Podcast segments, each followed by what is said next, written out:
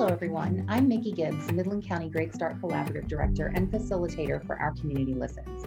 Our short parenting video today is going to focus on recognition and appreciation for your child or teen. We certainly know as parents and guardians that it is important for us to focus on the positive and not just the negative when it comes to our child or teen's behavior. I don't know about you, but sometimes I find myself caught in a little bit of a loop on correcting my children or criticizing them or telling them to do things differently.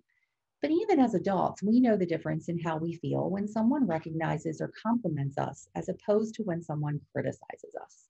The key to praise and recognition is a sincere, meaningful message. Meaningful recognition or appreciation can actually have the ability to impact the brain in physical ways. A child's brain is not fully developed until about age 22. Recognition can go a long way to strengthening memory, learning, self confidence, and motivation. So, if we want to do that, how do we craft and deliver a true recognition statement for our child or teen? Let's look at some key components and how we can put that message together. Our recognition messages need three components. We can remember these by calling the message pieces FBI feelings, behavior, and impact. The first is feelings. These are the feelings that you or another person have as a result of your child's behavior. For the most part, focus on the feelings that you have. For example, your child's behavior may have made you feel valuable or loved or appreciated. Be specific with your feeling word. For younger children, keep your feeling word kind of simple so that they understand. And for older children, you want to use more complex feeling words so that they can expand their own vocabulary. On occasion, you might be recognizing that your child or teen's behavior has made someone else or another child feel a certain way. We don't really want to do this too much, but it is appropriate in some circumstances. For example, if your child was sharing a toy, you might notice that the other child felt happy or joyful, and you want to share that to recognize your child's behavior. So, the second piece of the message is the action or behavior. Again, we want to be specific. Your child may have shared a toy or helped with household chores. They might have helped a sibling with homework or put in extra practice sessions with their team. It is important for us to pause here and realize the difference between behavior and actions that were selected by your child and not just their natural ability or attributes. If you are recognizing that they achieved something out of their control, we want to stay away from too many recognition messages related to that action. The key to the recognition is that it is applied to something the child chose to do and could do again, because this drives self motivation for change in action. If you recognize a natural ability or you're using judgment phrases, then instead of relying on their own choices, they're really just relying on your opinion or the opinion of others that may have of them. For example, my son Connor is really good at golf. If I tell Connor, if I'm trying to recognize perhaps that the team did well at a tournament because he's a great golfer, using a statement like you're a great golfer is a judgment. It doesn't really help Connor connect the score or his achievements to something he chose to do.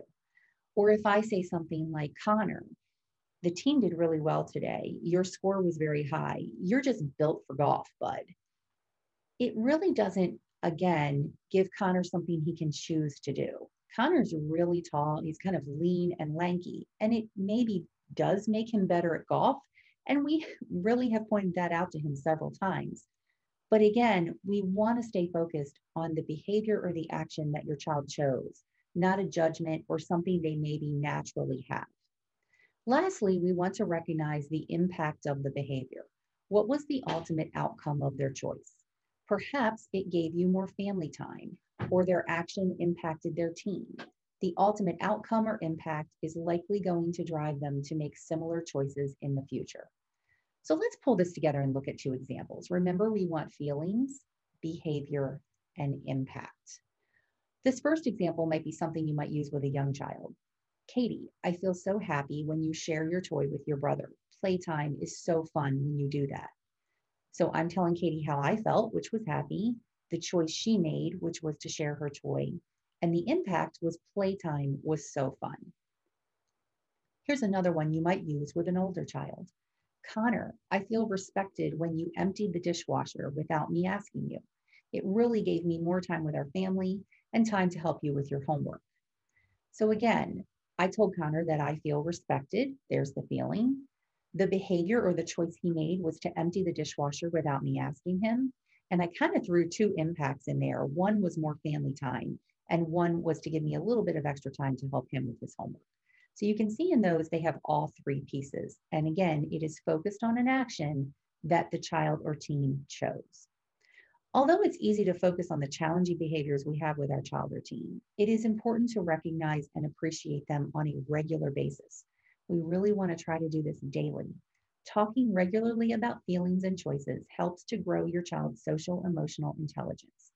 The positivity is somewhat contagious, and it can also impact the overall feelings you have throughout the day and the feeling for others in your home. Your child's social emotional intelligence is equally important as their academic learning, if not more. Their brains are still developing, so keep working on these life lessons with your child. And over time, you will find that they become better at self management and they too can learn to appreciate others.